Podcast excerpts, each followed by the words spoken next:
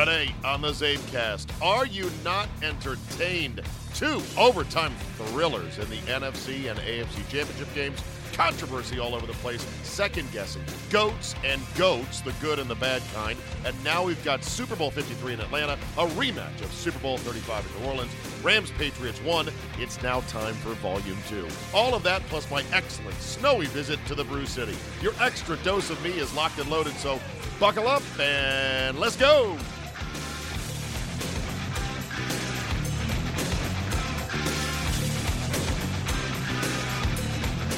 Monday, January 21st, 2019. Thank you for downloading and happy Martin Luther King Jr. Day. You have the day off today. Enjoy it, reflect, and appreciate. Wow, wow, wow.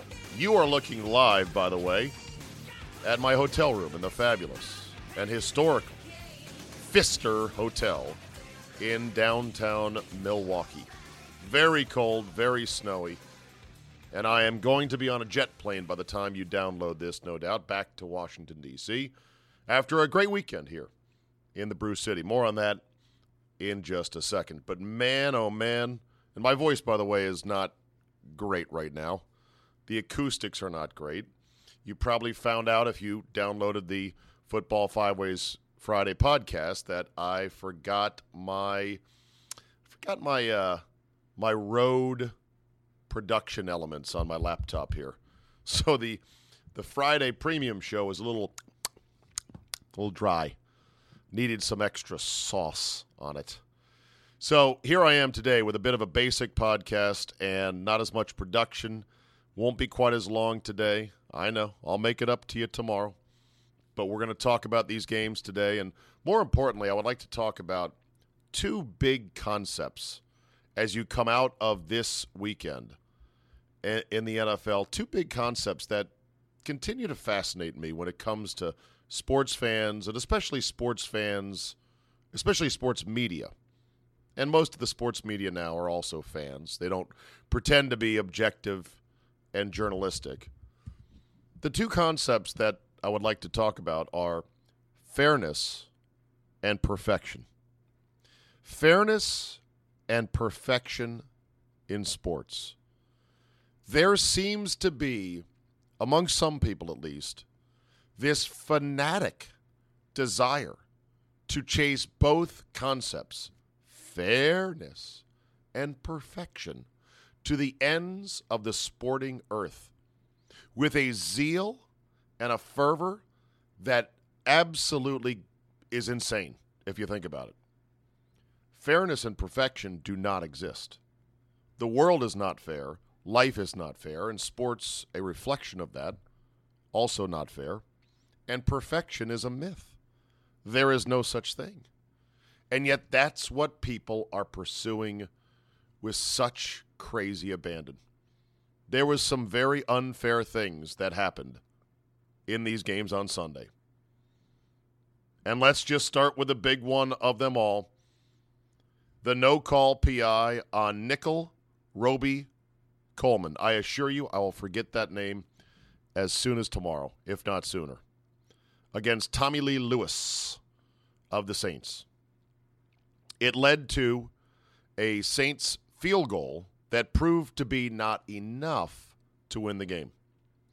In an alternate timeline of events in which people presume to know exactly what would happen next in an unpredictable game, pro football, they envision a very easy glide path to a very easy Saints victory.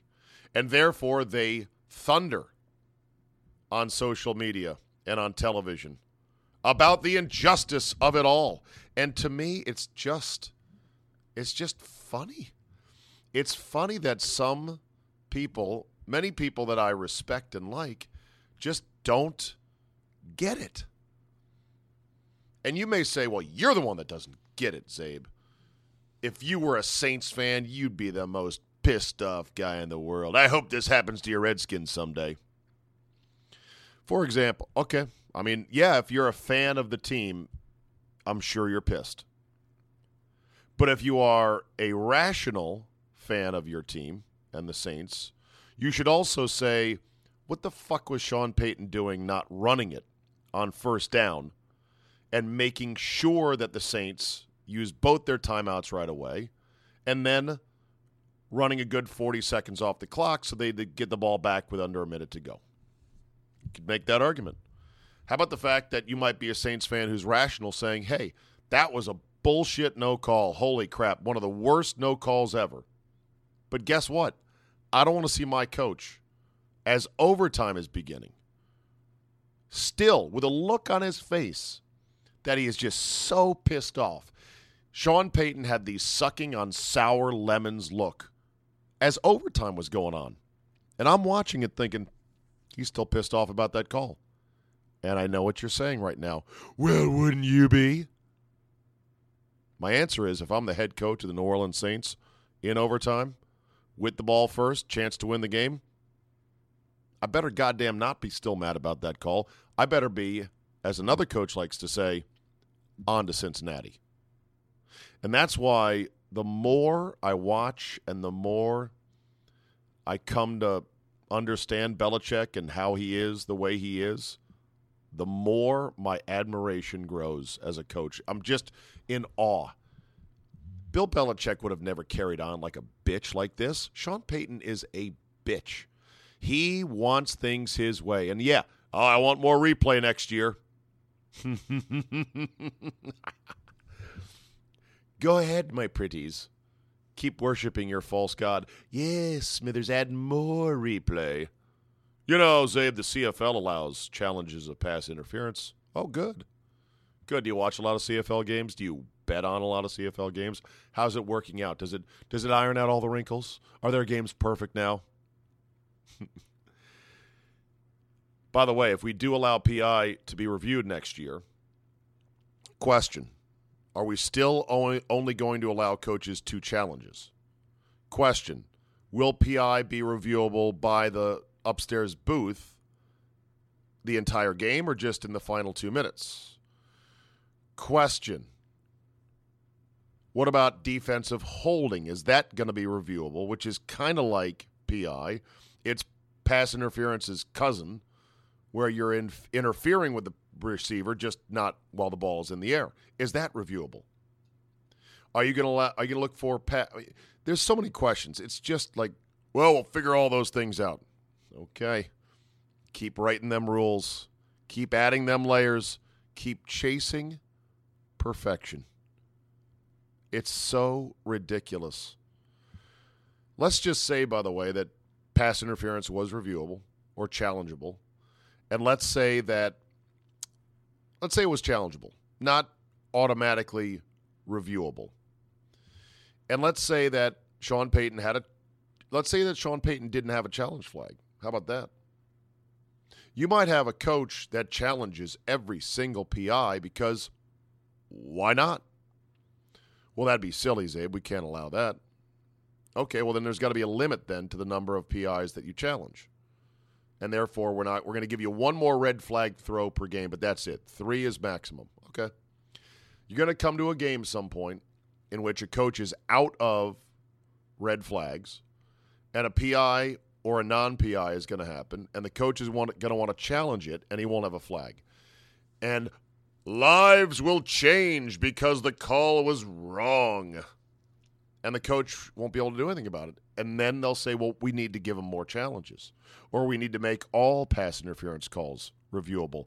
And once again, the goalpost, so to speak, will move and they'll be nudged a little bit further down the road, which is the case here with reviewing pass interference.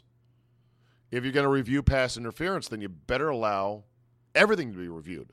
And there are actually some people like Ross Tucker, who I think is smart smarter than me, went to Princeton, who says, yes, make everything challengeable in the NFL. That's lunacy. Why are some people this way? It goes back to fairness, fairness and perfection. We want these games as perfect as they can be, and we want them fair. It's unfair that the Saints are not going to be in the Super Bowl because of that call. So, a guy like Ross Tucker and those who think like him think, well, these are very, very, very important games. And therefore, we must get the calls right. And the best way to get them right is to let the coaches challenge everything to within a certain degree. Because it's not fair. You can't get fairness. You can't get perfection. These are impossible things, and yet some still chase them. Back to Belichick. Uh, uh, Belichick had a game, and texters, emailers, help me out here. Belichick, it, it was a it was like a Sunday or a Monday night game on the road in Carolina against the Panthers and Cam Newton. I believe it was the Super Bowl year for Cam, Cam, and the Panthers. And the game ended basically on one of some crazy ass play with some obscure ass penalty. And it was just mayhem at the end of the game. And I remember afterwards, as Belichick was peppered over and over about the call that had fucked the Patriots, and that was the general consensus like, wow, they really got fucked on that call. The after peppering him over and over, Belichick was just unflappable. He he was like, uh, uh, no, I didn't I didn't see it. Know, uh, the rules were all just just you know, they're going to talk about it Monday, and he just kind of mumbled his way through it. He truly was unfazed. Now again, it was not a championship game call, but it was still a very big game. Belichick knows these are one plays.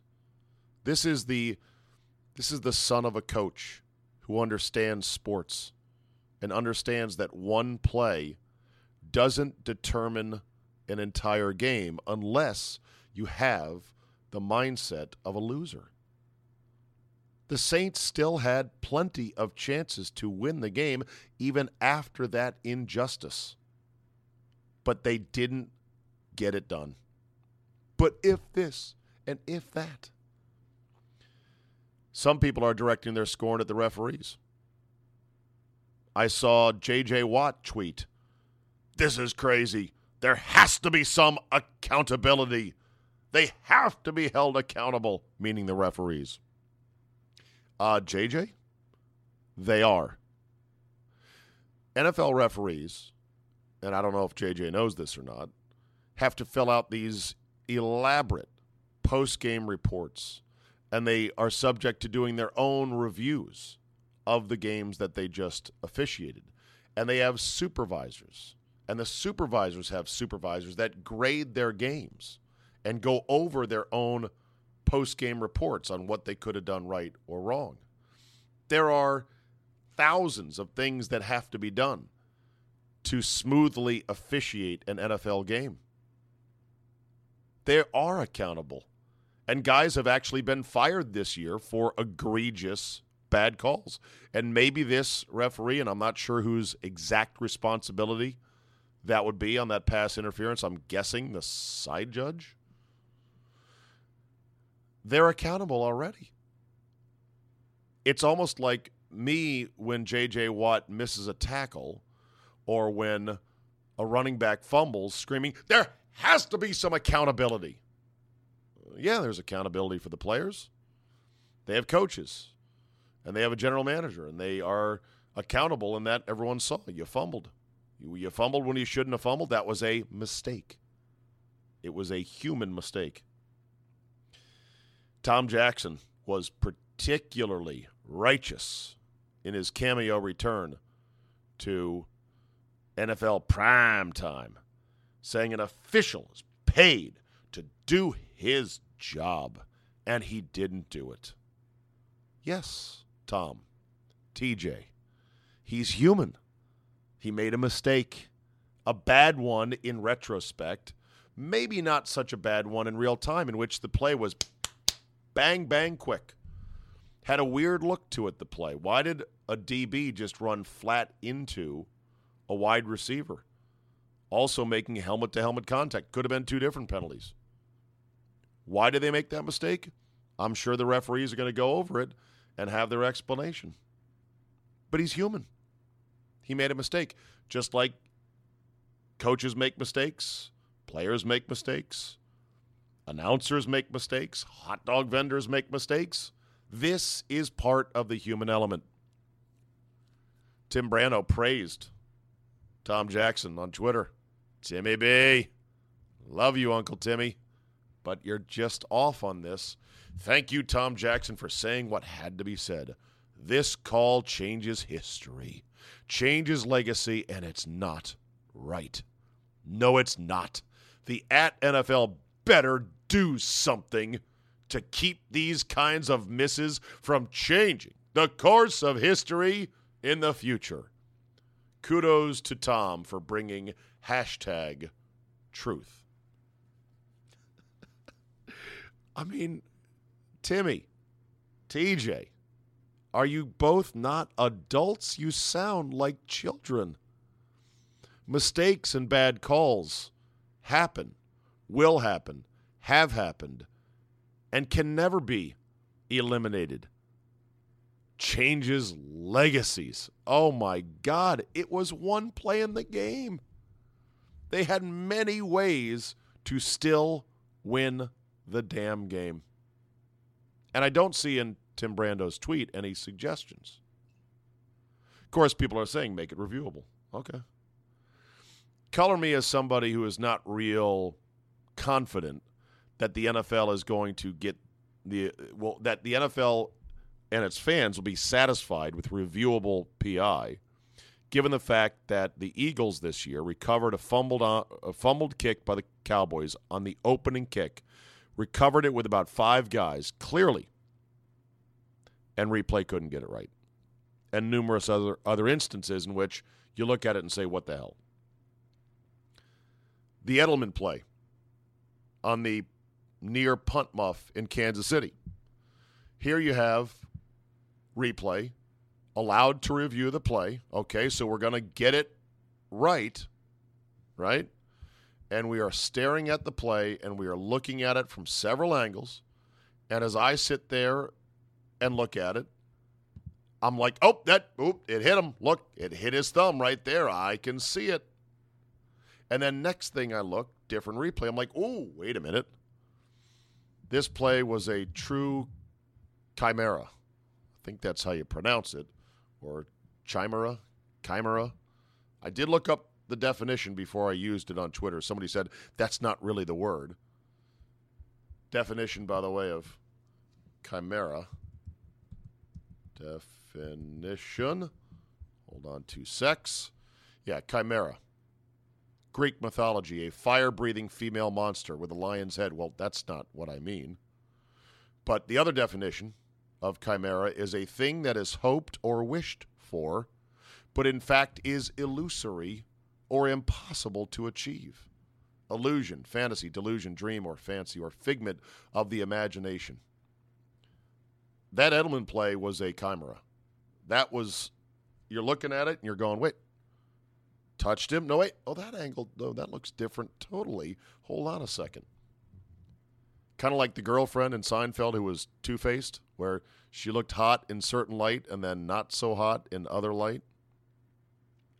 Yet people still insist one way or the other. It definitely hit him.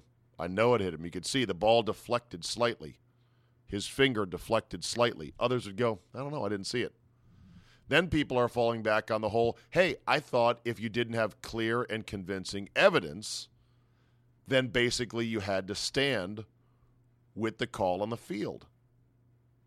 Well, maybe the referees looked at it and said, yes, there's clear and convincing evidence to us that the ball didn't actually hit Edelman. It's a matter of what do you see? we are getting so good and so close with these replays on so many things feet, balls, legs, arms, who was down, bodies on the field, sideline, dust flying up, pellets flying up, paint flying up, sequencing of where did the ball come out? Was it loose? Was it rolling? The replay on the Hogan catch. A ball that is in partial control, moving, but still kind of controlled, making contact with the ground. What is it? These are all ink blots. This is a Rorschach test. You can look that one up as well, in which everyone sees what, what they want to see. You're not going to get it perfect. There is no perfect. It's a myth. It's it's a fool's errand. And yet we have so many fools that are desperate to want to go after this. So the fairness thing comes into play with this, with overtime. So the Patriots get the ball. Of course, they win the coin flip in overtime. The new and improved overtime rules that were in, basically pushed for because once upon a time, Peyton Manning against the Chargers in overtime in a playoff game lost the coin flip, never touched the ball. Chargers went down, kicked a field goal, won the game. Bye bye Peyton Manning. And doofus sports writer, coffee nerd, Peter King wails and moans and bitches about, yeah, this is so unfair. So they go rip up the old overtime rules in football, which is coin flip, first one to score wins, and then we're going home. Period. End of story. To make it a convoluted, stupid, ridiculous thing.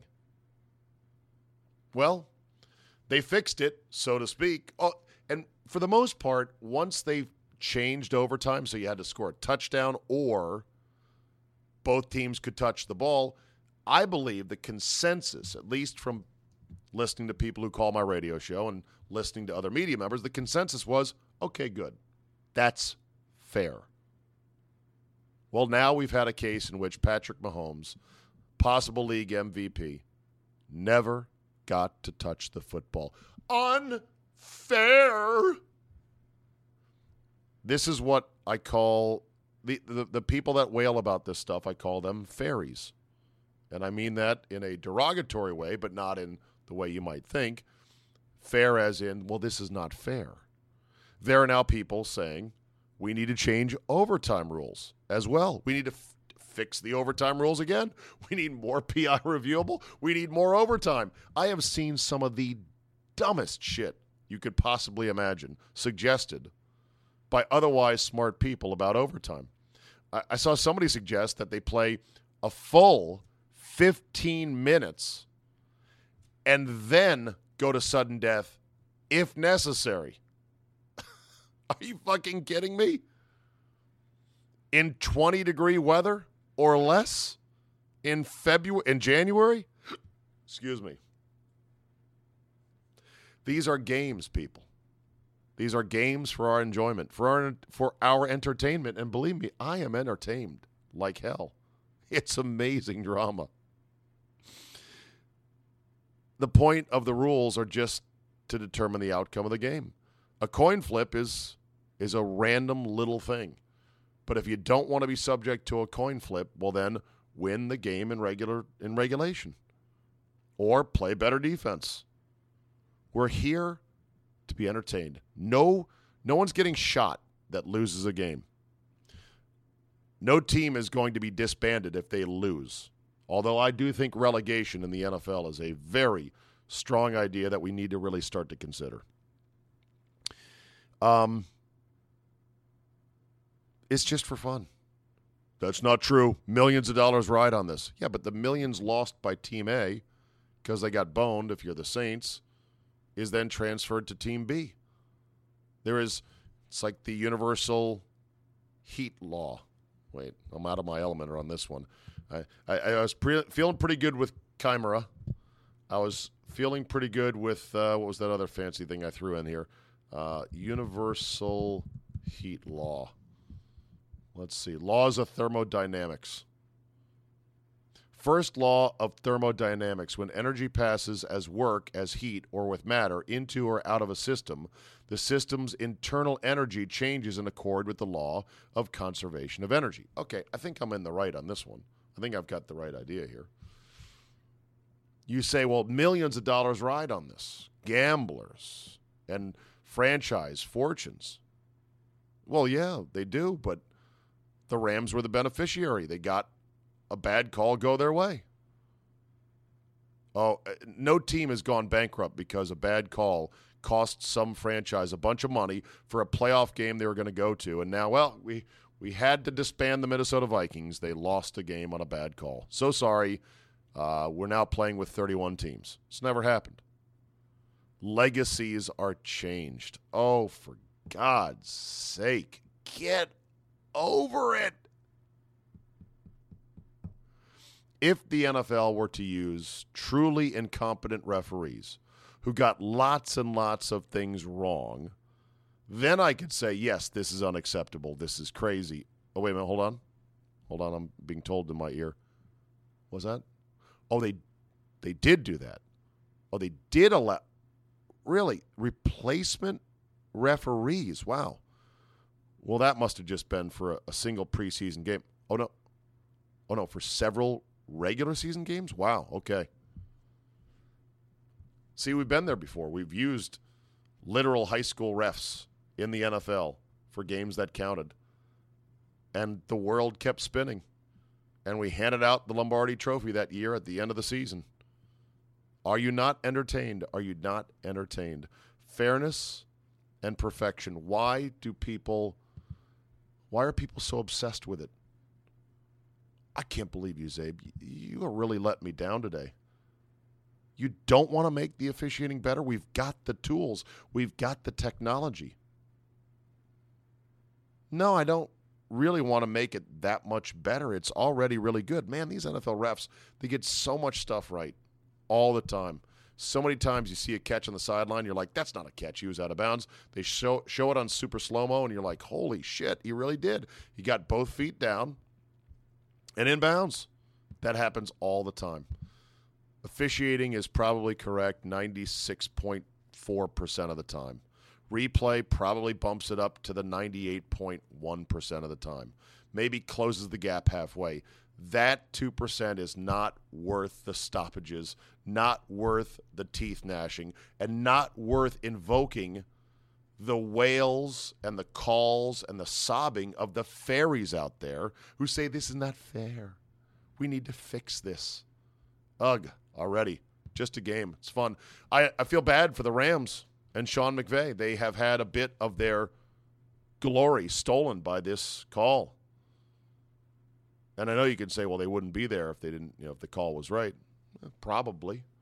They still won the damn game. They won the game. You think that's the only bad call that didn't get called? Some were pointing out there was a Jared Goff face mask. Maybe. Kind of grazed it. That could have set him up for a touchdown instead of settling for a field goal. They kicked a field goal to tie the game when they were possibly going down to take the lead. Point is, you can go to all these things all the time. Here's your stat of the day. I don't have the music. 43 of 44 starters on the Patriots team have retired since Super Bowl 36 in New Orleans. There's only one starter who is still active on both those teams. Actually, 43 of the 44 starters have retired since the Rams and Patriots met in Super Bowl 35. The only starter who's still active, that would be the greatest of all time, Tom Brady. And let's take a moment to talk about that. Holy shit, Tom Brady. Are you kidding me? I will not hate on Tom Brady. I might mock him for his avocado ice cream. I might question whether or not we might find out someday that he was on some undetectable, amazing human growth hormone, steroid, body enhancer that was not detectable to be able to play this well, this deep into his, you know, career. But man, oh man, he is the clutchest son of a bitch ever. And yes, Dee Ford, you fucking dum dum. How can you? How hard is it to line up on sides. It just shouldn't be that. Like the first thing you do, as soon as you put your hand down on the ground, you look, you make sure, am I on sides? Okay, I'm good. I know. It's a mistake. See, if I'm JJ Watt, I would angrily tweet to Dee Ford, there has to be some accountability. Darren Rovell said the NFL that Roger Goodell needs to get up from his box at Arrowhead after the Rams game and issue a statement in front of a podium saying this is not acceptable, this mistake that happened in the Rams game. Oh, Darren, what has happened to you, man? You're smarter than this. But back to Brady. So he gets bailed out by Dee Ford, one of the all time blunders, on what would have been a crushing, maybe career ending interception. Brady has had so many good breaks over the years. True, not going to deny it. But you know what? he has benefit. He has also he's benefited from those breaks, whether it's uh, David Tyree and the helmet catch, Edelman's amazing juggling catch and the comeback against the Falcons. Now you got this play here and countless others. I'm sure Brady haters have them all on a index card that's laminated. But um, he's the greatest. He is ridiculously the greatest. He was throwing seeds out there under pressure when the game was on the line, time after time after time. Three straight drives for touchdowns to win the fucking game. He said during the week, apparently, according to reporters, he came into the Patriots facility and screamed, I am the baddest motherfucker on the planet. And you roll your eyes and you groan, but son of a bitch, if he didn't prove it out there on Sunday. Brady today, Brady tomorrow, Brady forever. The goat of goats, the greatest of all time, the clutchest motherfucker ever. He is in the pantheon, the Mount Rushmore of athletes, alongside Michael Jeffrey Jordan and probably Muhammad Ali. I don't want to do the Mount Rushmore right right now, but Tom Brady, what can you say? Let me quickly go through some stuff before I put a wrap on it and get on an airplane and head back home. And I thank you for putting up with the less than great audio and the less than full production. We're back to full output Tuesday here on the Czabecast. Here's a tweet NFL needs to go to the college overtime. Yeah, nah, not really. College overtime is wildly entertaining. It fucks up point spreads and totals left and right. But I don't think it's anything great. I think it's fake football, and often college overtime goes forever and forever. Tony Romo was great everyone said, kept predicting exactly what the Patriots would do. I would agree. I would agree. A couple knocks on Romo. One is a little bit too much gushing. I know he's excited, like, oh boy, Jim, ooh, this is great. I would just cut that down by about 50%. Otherwise, yeah, Romo is really good. He knows what's been going on. Mike Francesa has been great as of late, and by great, I mean horrible. He had both losers on Sunday, and yes, I was one and one. My lock was the Chiefs. Didn't come home. Thanks, Dee Ford. Had a good feeling about the Rams. I don't know why. I didn't deserve to win that game, but you know what they say deserve ain't got nothing to do with it. So I forget what my I guess my playoff record. We were six and two, so one and one, seven and three, seven and three against the spread. Um, Mike Francesa went two and eight in the playoffs against the spread. He also tweeted in December. This has not been a December to remember for the Pats. Probably won't be a special January either. Oh wow, no, not good, not good right there. Hey, El didn't you bet against the Pats? I did. Somebody said, "Are you going to keep betting against them in the Super Bowl?" And I said, "Yeah, probably. I'm just I'm too committed at this point." I'm like Tin Cup McAvoy in the movie. I'm standing on 18 trying to clear the pond in two, and I'm running out of golf balls. Romeo, give me another bet. What's that? I'm almost out of money? No, just give me another bet. I'm good. Uh, let's see what else. Oh, statement. Mike Florio reporting late Sunday night. NFL decides against issuing statement admitting error in Rams Saints, at least for now. Per a league source, the NFL has decided to refrain from issuing a statement admitting that Bill Vinovich's crew failed to call pass interference against the Rams. Apparently, the powers that be are haggling over the language of the statement that would admit the mistake. The haggling will continue into Monday at a minimum. Given that Monday is a holiday for most, maybe it goes into Tuesday. Who knows? Ah, God, a statement. What, what is a statement going to do? Yeah, Sean Payton and the Saints can frame it.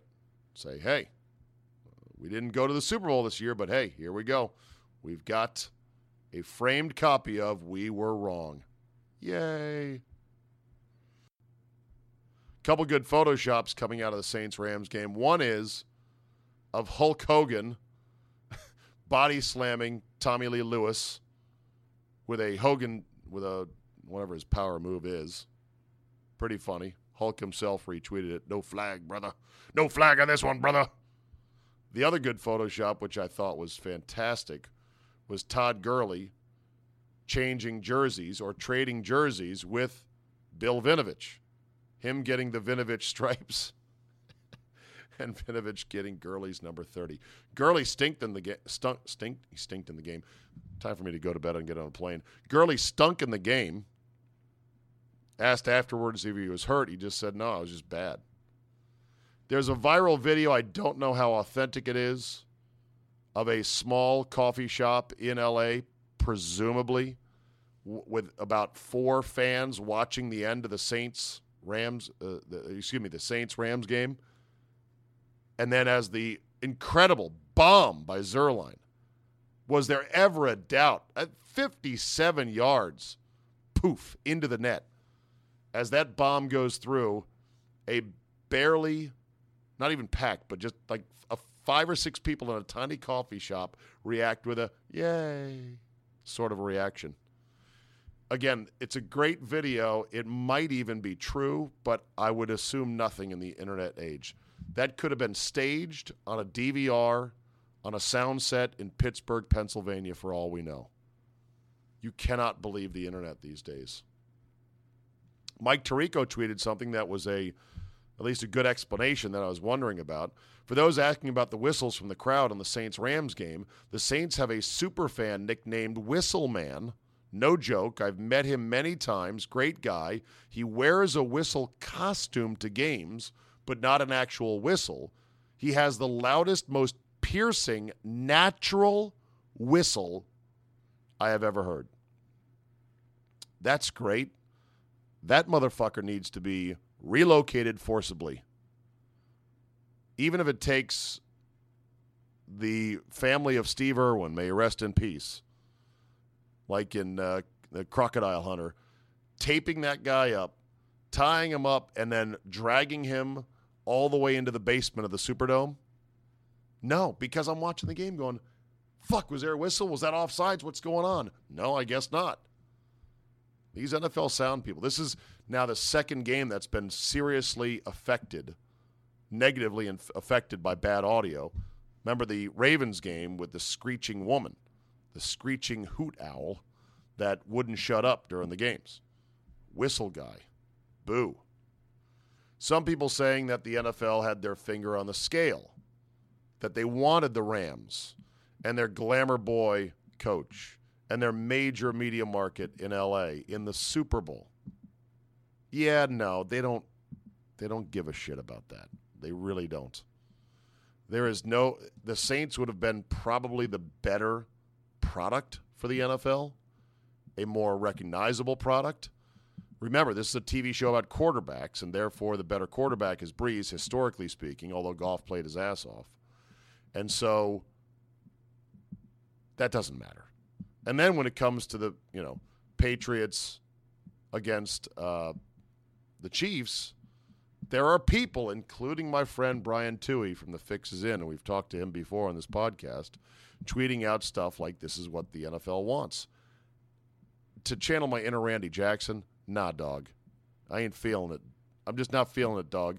Why would the NFL want to trade out Patrick Mahomes for a team that everyone in America except for Boston is sick of seeing the Patriots and a team that nobody likes?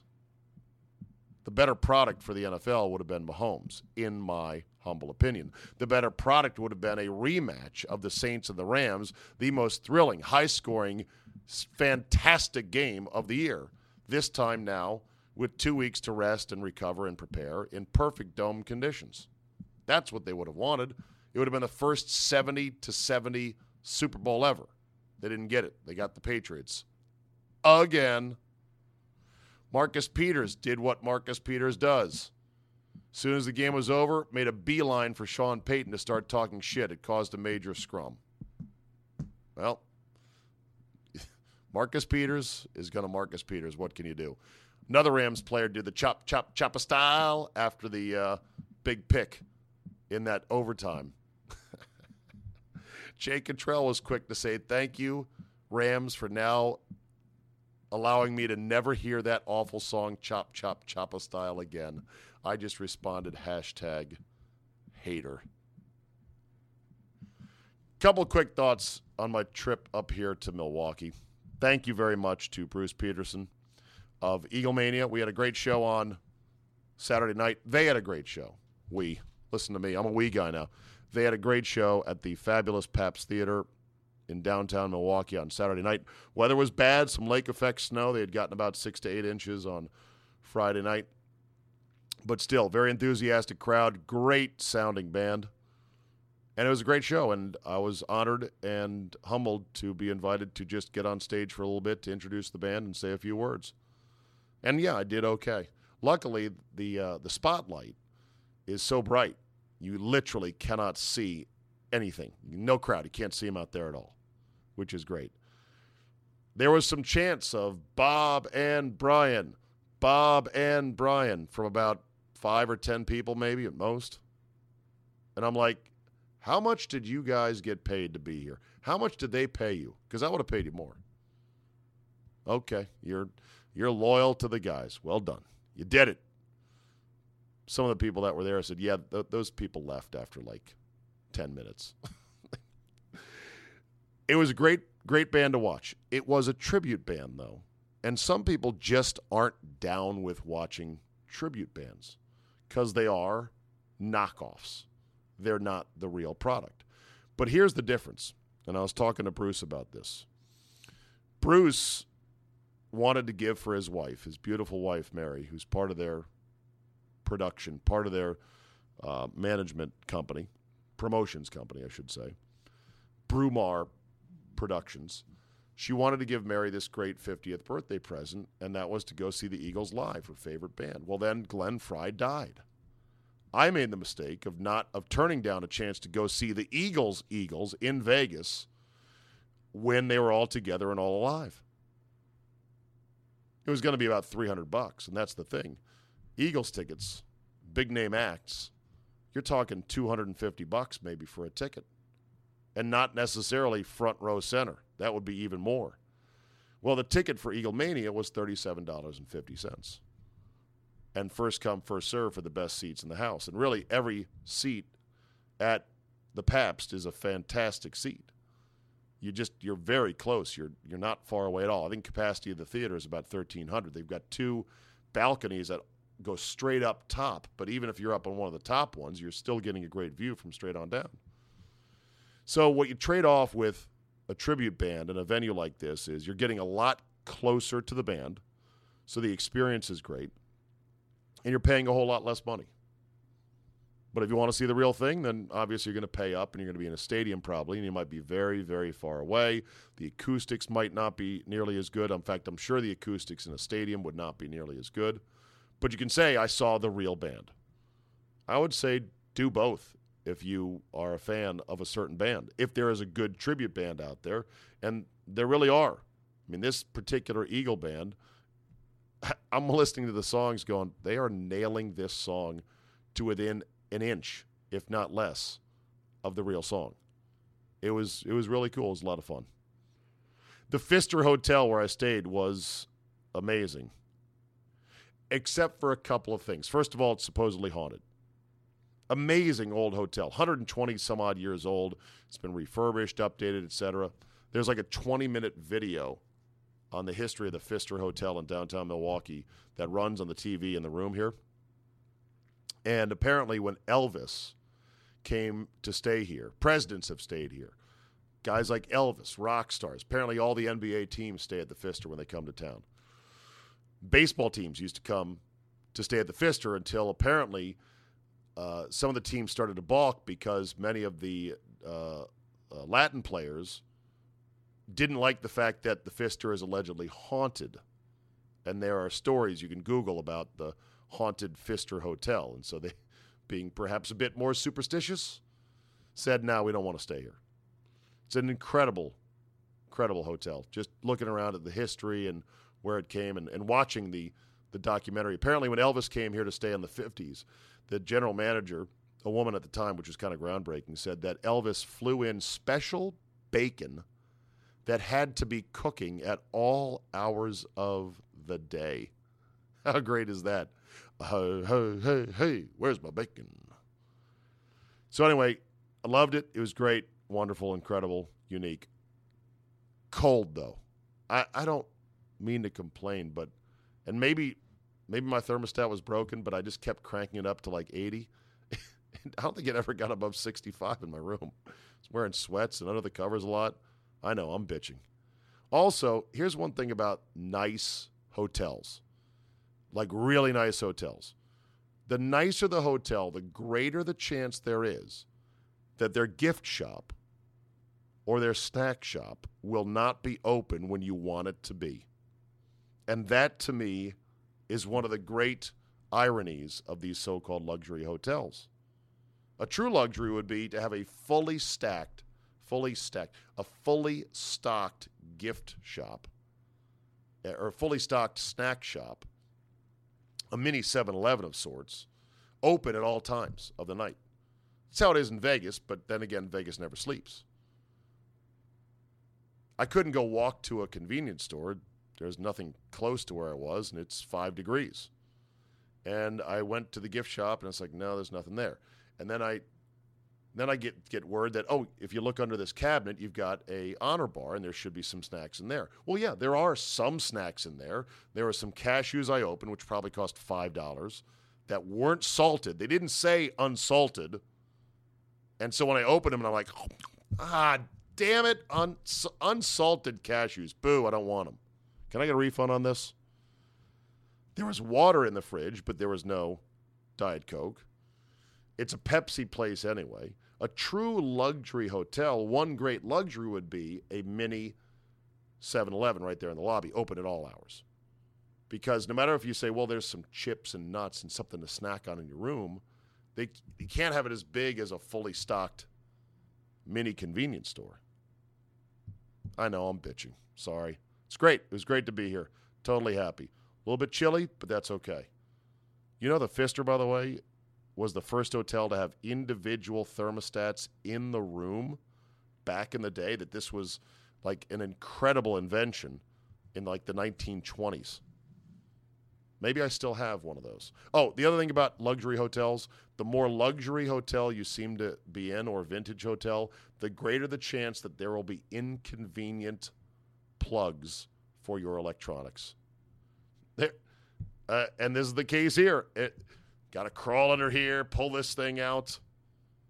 It should be a law that every hotel has one of those lamps that has a plug in the base of the lamp, a plug for your laptop, and couple plugs for your devices, couple USB plugs. And it's a lamp. And so if they update, you know, we're now on to some other thing than USB, yeah, throw the lamp out or sell it to another country, and boom, away you go. All right, that'll do it for me today. I got to go to bed. I got to wake up. I got to get on a flight, and I'll be home in D.C. tomorrow, and then we'll start dealing with all the Redskin stuff and everything else. Oh, and it was great to go to Madison to see the Badgers stun number two Michigan winner. Czabe in attendance. Great to go on uh, to Marquette on Sunday morning. Watch Marquette surge past Providence on Dwyane Wade Day. That's two wins for me in one weekend. I am now, according to everyone up here, 7 0 lifetime in person watching games in Wisconsin. 4 0 watching the Packers win at Lambeau, twice against my Redskins, oh, by the way. 2 0 now with the basketball teams here. I believe I went to a Bucks game. I saw a winner there, so let's hope the winning streak continues on that front. That'll do it for today. Thanks for listening. Thanks for putting up for the less than premium quality of today's show. Hope you enjoyed the games. Remember that fairness and perfection don't exist, so stop being a sucker and just sit back and let's enjoy the games. And let's not try to write a bunch of new rules or say let's review everything under the sun. Podcasts are the future. Email me with your topics and suggestions at czabe at yahoo.com. Now get on out of here and we will see you next time.